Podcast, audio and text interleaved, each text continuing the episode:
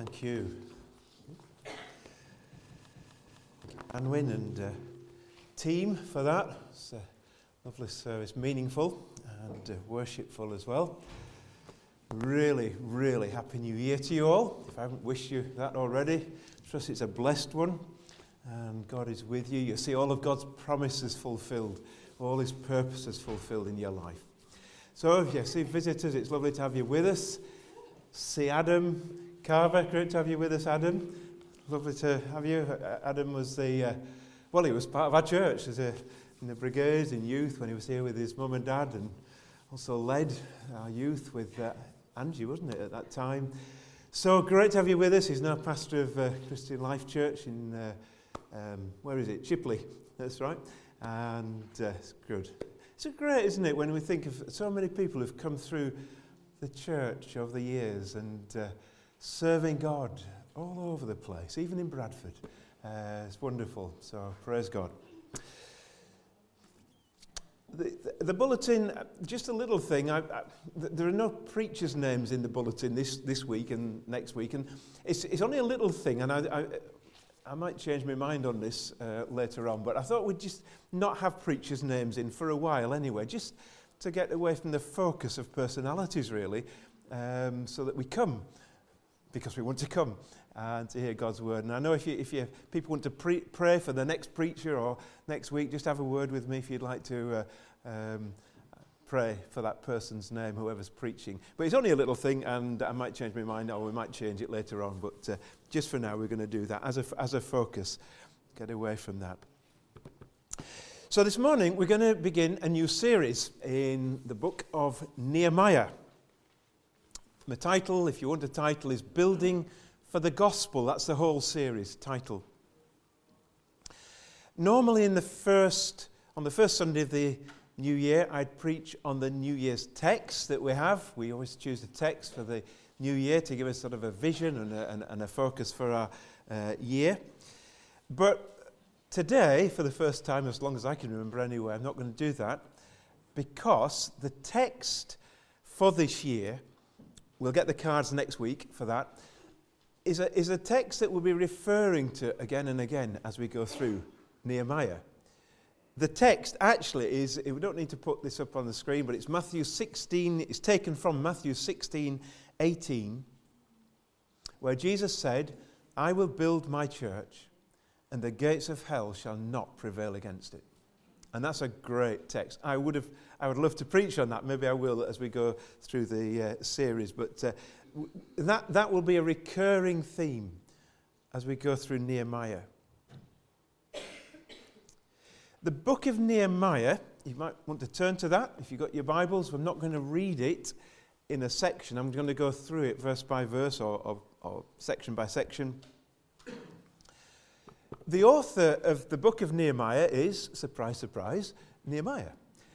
And it's, it's, it's written often in the first person singular, as you would say, write your diary, I did this, I did that, I had a curry, I had stomach ache, and that sort of thing. You, it's, it's, it's, in personal, person, first person singular, but there is a thought that, he, that actually Ezra wrote the book of Nehemiah using Nehemiah's diaries. Um, in fact, that's a Hebrew tradition because when the Old Testament came to be translated into the Greek um, in the third century BC, that became known as the Septuagint version, Ezra and Nehemiah were one book. It was a tradition that Ezra wrote the two books. But for the sake of simplicity, I'll assume it was Nehemiah, not Nezra, Nehemiah. Okay. Let's begin. Verse 1. Chapter 1, verse 1. The words of Nehemiah, the son of Hachaliah, it came to pass in the month of Chislev, in the twentieth year, as I was in Shushan, the citadel. Lots of facts there. There are some people who God uses in unique ways. There are some people that God has a special work for in his plans. And Nehemiah is one of those. God used him in a very special way. Yet we don't know much about his background. Verse 1 there says he was the son of Hachaliah. Who the heck was Hachaliah? I hear you cry. We don't know. Nobody, we don't know. Just comes once in another list, and it's the same thought. Nehemiah was the son of Hachaliah. In ter- so, in terms of Jewish pedigree, Nehemiah was a nobody in that sense. He, did, he didn't have a history that we know about, just an ordinary person. And that's often the way that God works, isn't it? God uses ordinary people to sometimes do extraordinary things. If you feel ordinary, like I do, as most people do, be encouraged. God uses ordinary people. And Nehemiah was just like that. He lived in a place called Shushan, also known as Susa. That, that was the capital city of, this, of that great Persian empire of the day. It was the place actually where the, the king's winter palace was. And that was the, this was around 440 BC. The question to ask is what was Nehemiah, a Jew, doing in Persia in a place called Shushan, in the capital there? The answer to that is that most likely, about 150 years before this, before Nehemiah's time, at this time, probably his great grandparents were among those who were carried away captive by the Babyl- Babylonian army and taken from Jerusalem and from Judah right the way through, about 800 miles, to Babylon. And there were scores of thousands who were taken as slaves. In time, the Babylonian Empire was superseded, overcome by the Persian Empire.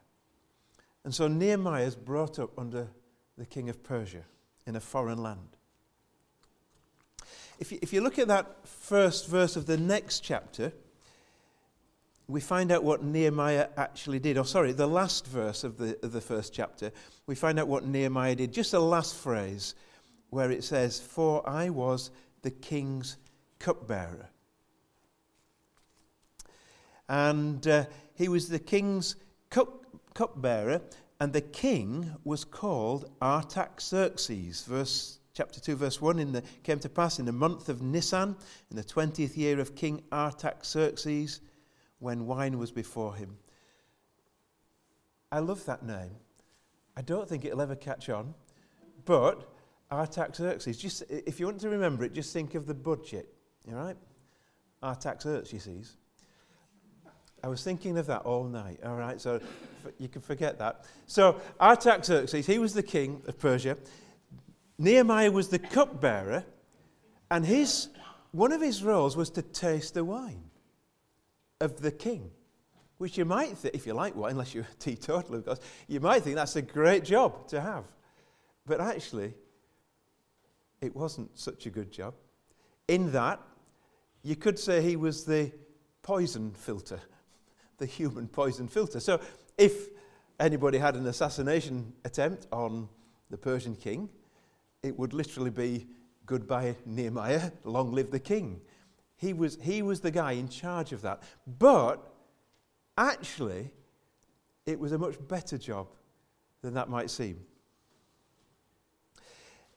It was a position of immense trust and responsibility. Nehemiah must have been considered someone who was totally reliable because the king was entrusting his life to that man. In fact, it's thought that Nehemiah in that role would have responsibility for the security of all the kings in all of the eh, sorry in all of the kitchens of all of the palace palaces of that, of that king. And to be a man in that public position who stood in such a, a prominent position, really next to the king, who the king probably would have gone for advice and talked to, he must have been very cultured, very intelligent, he must have had a high standing. It was a position of prestige. One of the Greek historians writing in the same century as Nehemiah, this was a man called Herodotus, said the cupbearer's office was highly esteemed among the Persian people. It was well sought after. It was a very, very important job. So, going back to verse 1, I'll just pick up in the second part. It says, It came to pass in the month of Chislev, in the twentieth year, as I was in Shushan, the citadel, that Hanani, one of my brethren, came with men from Judah. And I asked them concerning the Jews who had escaped, who had survived the captivity, and concerning Jerusalem. And they said to me, The survivors who are left from the captivity in the provinces are there in great distress and reproach. The wall of Jerusalem is also broken down, and its gates are burned with fire. So it was when I heard these words that I sat down and wept and mourned for many days. I was fasting and praying before the God of heaven. About a hundred years before this time, the Persian king, King Cyrus, had allowed a large group of Jews to return to Jerusalem. These were volunteer Jews. There about 50,000 went from the Persian kingdom back to Jerusalem. And they went back with the express purpose of rebuilding Jerusalem. The first thing they did was to build the temple, or build the altar and then build the temple. And then, of course, they had to build places where they could live again because Jerusalem had been basically razed to the ground and, and, almost destroyed. And it took them about 20 years to rebuild the temple. But then they began to experience a lot of opposition. And uh, there was a lot of at- uh, there were attacks against them. And it culminated in an edict, a law from the Persian king to stop the work altogether. So they were ev- they eventually they were forced to stop the work. They would have loved to have rebuilt the walls all around Jerusalem. They never got round to doing that. And so everything ground to a halt. So fast forward 80 years to Nehemiah's day. And there's a, a party who's come, including his brother Hanani, from Jerusalem, and they've come back to Babylon. And Nehemiah, he's keen to learn what's happened there. It's, it's, it's, it's natural. He wants to know how things are going. I think it's just like Sam and Hannah when uh, Kay and I went to Nepal to visit them. They wanted to know, you know, how things are going, what's happening, the important things. You know, did the football team win, that sort of thing. And Nehemiah asks that, and he's no doubt he's expecting to hear a good report that the walls are being built, that the people are strong and, and, and, and, and they're successful and there's prosperity and God is blessing. And they tell him this devastating news that the walls are broken down. The burnt gates haven't been replaced. The people are in despair, they're dispirited, the, the, the morale is low.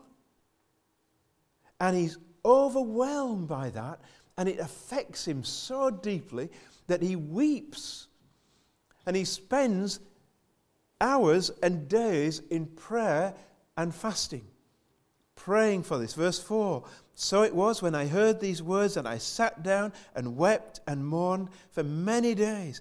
I was fasting and praying before the God of heaven.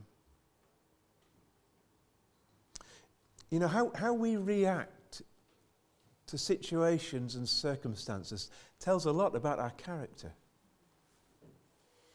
The way which we respond to things. It sort of re- it reveals our perspective so often. I was thinking of that little saying um, two men looked from prison bars, one saw mud and one saw stars. Nehemiah, he heard of the ruined city. He, he heard of the terrible state of the church, if you like, of that day, of God's people. And he wept and he mourned and he fasted. and he prayed. I wonder why that was. Was he a member of the Stone Walling Society? Was he interested in historic buildings, preservation? No. He, he was concerned for the people. He was concerned for the people who lived there. I mean, he was a Jew, and of course, the fellow Jews were back in Jerusalem.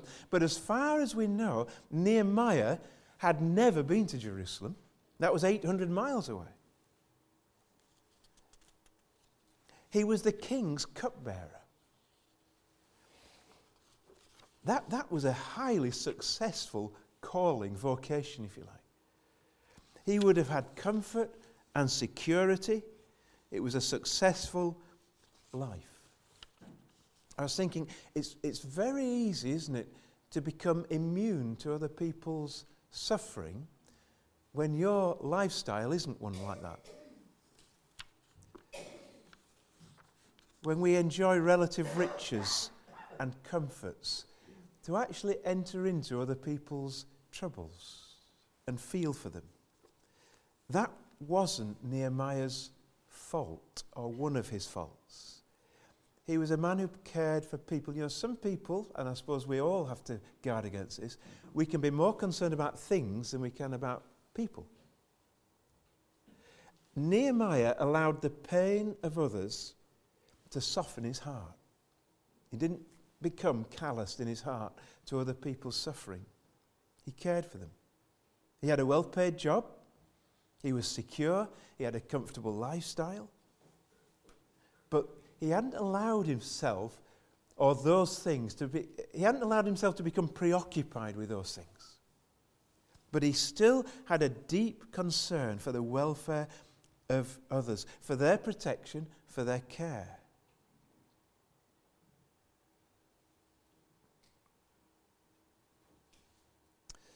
I was thinking is that uh, some of these things, of course, we, will apply to our, our building project. There's a lot that a lot of principles that we can apply. One of the things it, it reminds me of is that the building project is not about building. It's not about a building. It's about people. And uh, I don't want ever to, to ever tire of saying that. The building matters, of course, and, and we're going to give it, and we're giving it close scrutiny and a lot of detail and attention. But we remind ourselves constantly, especially as leaders, it's about people. When Jesus said, I will build my church, he wasn't talking about bricks and mortar, was he? He was talking about people, living stones. And that's, that really is what the building project is about. It's not about the, the building, as I, the buildings, we say again and again, it's just a servant to serve God's purposes. We, we want to see people reached for Christ. We want to see people discipled for Jesus. We want to see people, God's purposes fulfilled. That's the purpose. That's what our aim is and our goal is. That's what we're about. That's what excites us as opposed to just a building. And so, verse 4 says this And so it was when I heard these words that I sat down and wept and mourned for many days. I was fasting and praying before the God of heaven. Nehemiah would have been able to eat the most beautiful food in that kingdom. And yet he was ready to fast and to pray. That, I think that was part of his condition he just probably lost his appetite, I think, one thing. He was so deeply grieved. But I think there was a deliberateness in that fasting to seriously show to God how serious he was in his praying. And so uh, here we have Nehemiah deny, willing to deny himself food so that he could give himself to prayer. You know, fasting isn't for God's sake. A Christian, when they fast and pray, they're not fasting for God's sake, they're doing it for their sake. I wonder, when did you last fast and pray because you're so concerned for other people? And when did I do that? fasting is a, is a way of reminding ourselves of how much we are taken up with the material. It might be, it can be fasting for food, or it, it can be fasting for any, of, of anything that actually we enjoy so much, it becomes so integral to our lives. It, it might be you can fast from television, you, you can fast from sport, you can fast from social media. It, but it's, it's actually saying to God, I'm, gonna, I'm willing to deny myself those things for this period so that I can show to myself and show to you, if you, know, if, if you like, that I am serious about this and to give myself to praying for this. What about my neighbors and my friends and family members who don't know Jesus? I think that Nehemiah was the sort of man who would fast and pray for them, for people who were close to his heart. He was the sort of person who cared enough for people. And his, and his care led him to action. You know, people can be, cons- we, I can be concerned, but concern doesn't necessarily lead to action. It doesn't lead to actually doing anything. It, it really is for care to move from, if you like, love to compassion. I need to be willing to do something. Compassion is the action of love. And so Nehemiah had that. And, and I uh, just bring that out as a challenge to myself. Do you, have you got that sort of a concern? Concern for people to come to Christ. To be, to be an effective witness to, for your neighbours. You know, I can't, I, in, some, in some sense, I, I can't care for the world. I might not be able to care for Bradford, but I can, I can, I can be concerned and care for the ones I touch and reach. I was thinking of the parable of the Good Samaritan. You know, two people passed by. I'm sure they were careful. I'm sure they had concern for that man, the priest and the Levite. I'm sure they, re- they really felt for that man. But it didn't affect their actions. But the Samaritan, he stopped. And actually, he paid the price to help that man in that parable. Now, he wasn't responsible for all the mugging victims in that area, but he was responsible for the one person he could affect and impact. And that's true for us, isn't it? We, we, we might not have be able to reach everybody, but what about my next door neighbor? And what about my family friend or fr- family or friend who, who is on my heart that God's laid on my heart? I came across this. This is a, a quote. It was actually one of George, Bernard Shaw's plays. And uh, he put these words into the, the, the, the mouth of the Reverend Anthony Anderson. And this is what, in this play, this Reverend said The worst sin towards our fellow creatures is not to hate them, but to be indifferent to them. That's the essence of inhumanity. And that's a non Christian, I think, attitude, actually. And but we, as Christians, we should have even more care and concern. So let's be like a Nehemiah, a man who cared enough to fast and to pray. Verse 5, verse 7 to 7. And I said, I pray, Lord God of heaven, this is his prayer. O great and awesome God, you who keep your covenant and mercy with those who love you and observe you and sorry, and observe your commandments. Please let your ear be attentive and your eyes open, that you may hear the prayer of your servant, which I pray before you now, day and night, for the children of Israel, your servants, and confess the sins of the children of Israel, which we have sinned against you. Both my father's house and I have sinned. Interesting, he, he collects himself, doesn't he? He's, it's a collective prayer. He identifies with the sins of the, of the people. We have sinned. Verse 7 We have acted very corruptly against you and have not kept the commandments, the statutes, nor the ordinances which you commanded your servant Moses.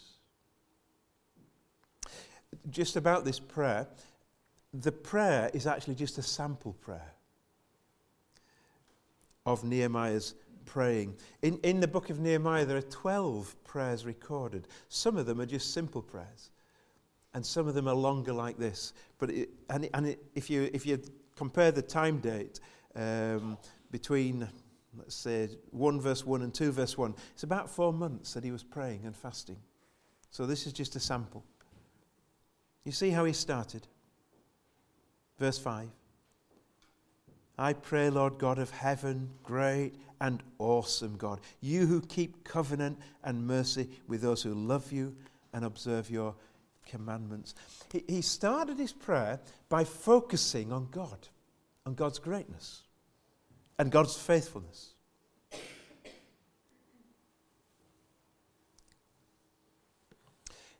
His focus was on God. I, I think there are uh, different ways to, to pray. Um, some people feel you should always start prayer with praise. Uh, you know, enter and, and, fulfill what the psalm said. It's Psalm 100 I will enter your courts with thanksgiving in my heart. Uh, I will enter your gates with praise. Some say, well, we should start with confession and, and, and get right with God. Um, always that's the first time. Other times, start with requests. Um, be careful for nothing, but in everything, by prayer and supplication, let your request be made known unto God. There's, people have different thoughts on that. Actually, Scripture is full of variety. And there's all sorts of different prayers and examples of people who are entering, as it were, God's presence in prayer. And I don't think there's any set way. Here, Nehemiah begins his prayer by focusing on God. If you like, worshipping God, the greatness of God. And then he moves into a, a supplication, and then he moves into confession. So there's different ways to pray. There's no set way, it seems to me, to pray. In fact, a lot of Nehemiah's prayers, they're just like arrow prayers. You know, we used to call them telegraph prayers. I suppose you'd say them text prayers. Just quickly, up to God. And, and God answers those prayers, or God hears and answers. So Nehemiah, he begins by focusing on God, not on his situation. That's, that's important, isn't it? When, when it comes to these, these things that we're facing, and, and Anwin led us in the thoughts of fears that come across, and we, we might fear in the, in the coming year. Uh, we often fear things that will never happen. We, we think we fear unnecessary things. I, I came across this. One Christian writer put it like this Look at the many if questions we raise. What if I do not find a job, find a friend, a house, or a spouse? What am I going to do if I get sick? If an accident happens, if I lose my friends, if my marriage does not work?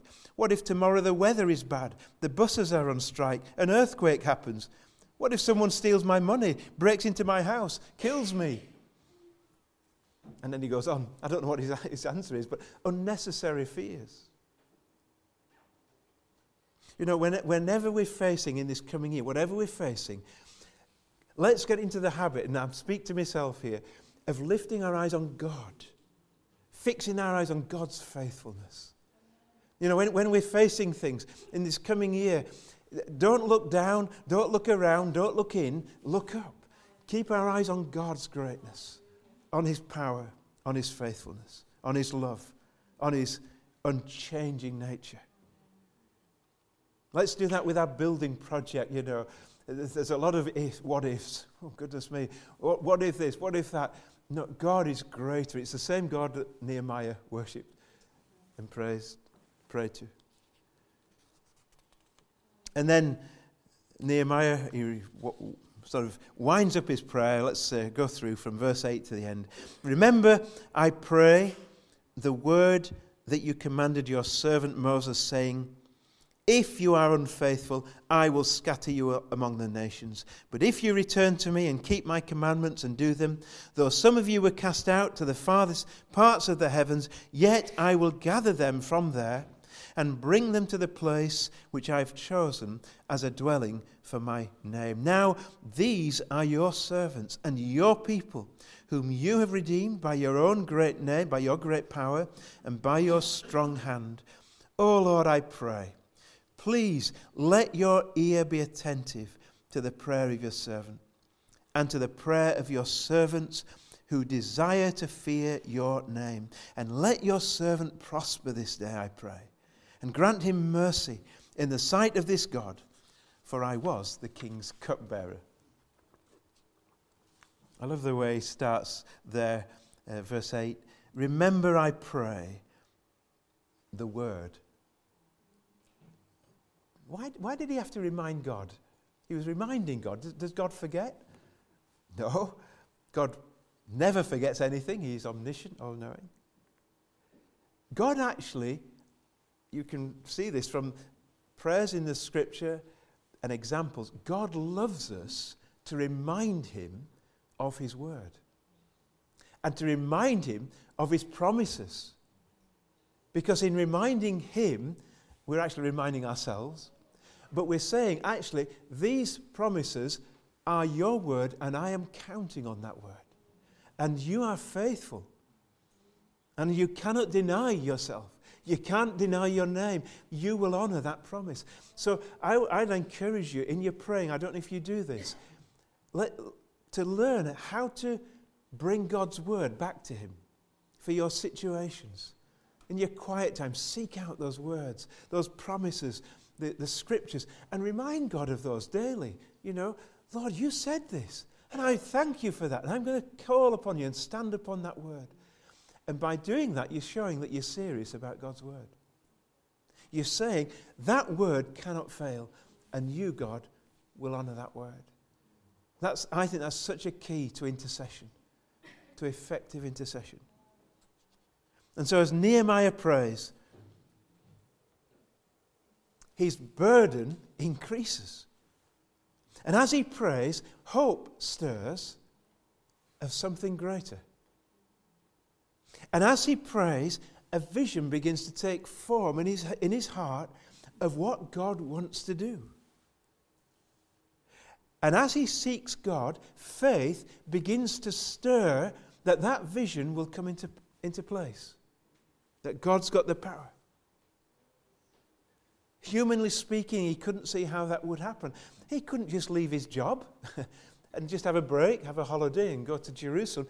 You couldn't do that in, the, in his situation. How could he ever influence what was happening there? Yet he had a vision and a faith in God that that vision would come to pass as he prayed. He was a man of vision. I want to finish with this thought. As Christians, we, I, you, should be a man and a woman of vision. We should have a greater vision than just getting up every day and seeing what happens. We, we should have goals. I believe that. Now, some people are not goal wired, if you know what I mean. There are some, I know some who set goals every day and they've got five points and they've got the goals for the year. I'm not like that. But at the same time, I think we all should have direction in our lives. We should be people of direction as God's people.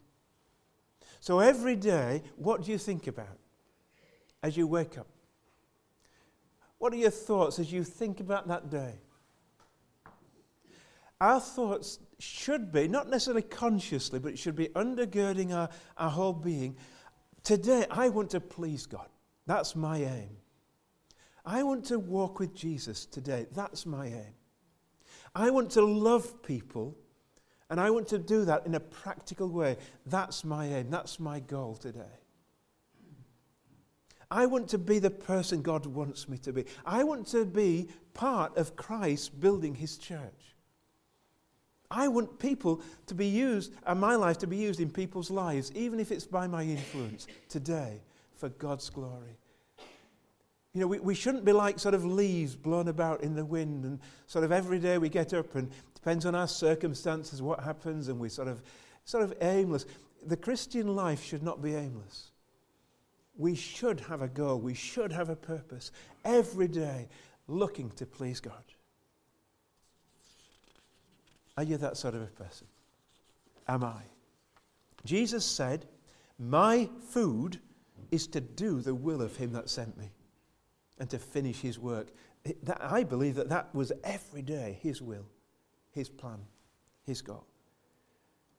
You know, the Apostle Paul, he said this Therefore, I do not run like someone running aimlessly. I do not fight like a boxer beating the air. We and you, we need to be people of direction. God's direction for that day. And that will, that will direct us for the year. The year will take care of itself, won't it? If that's every day. And we're putting Christ first. That's why it's good, I think, to read the New, to aim to read either the Bible through the year or a New Testament through the year or Old Testament. You know, have, have, have a goal. There's programs out there on the back to help you do that. Christ hasn't, hasn't redeemed us to be aimless, to be purposeless, but to be purposeful, to do the will of God, to please God, to love God, to love others, to do it practically, to be concerned for their souls, and to be available to be used. May God, by God's grace, help you to be a man and a woman like Nehemiah in that way. We're going to sing. I'm going to invite the band up. I thought I'd pray after we sing, but we're going to sing a prayer that God Himself would be our vision. Be thou my vision, O Lord of my heart. Naught be all else to me, save that thou art. Though my best thought in the day and the night, waking or sleeping, thy presence, my light. And the whole thing is about God, isn't it? God being at the center of our lives.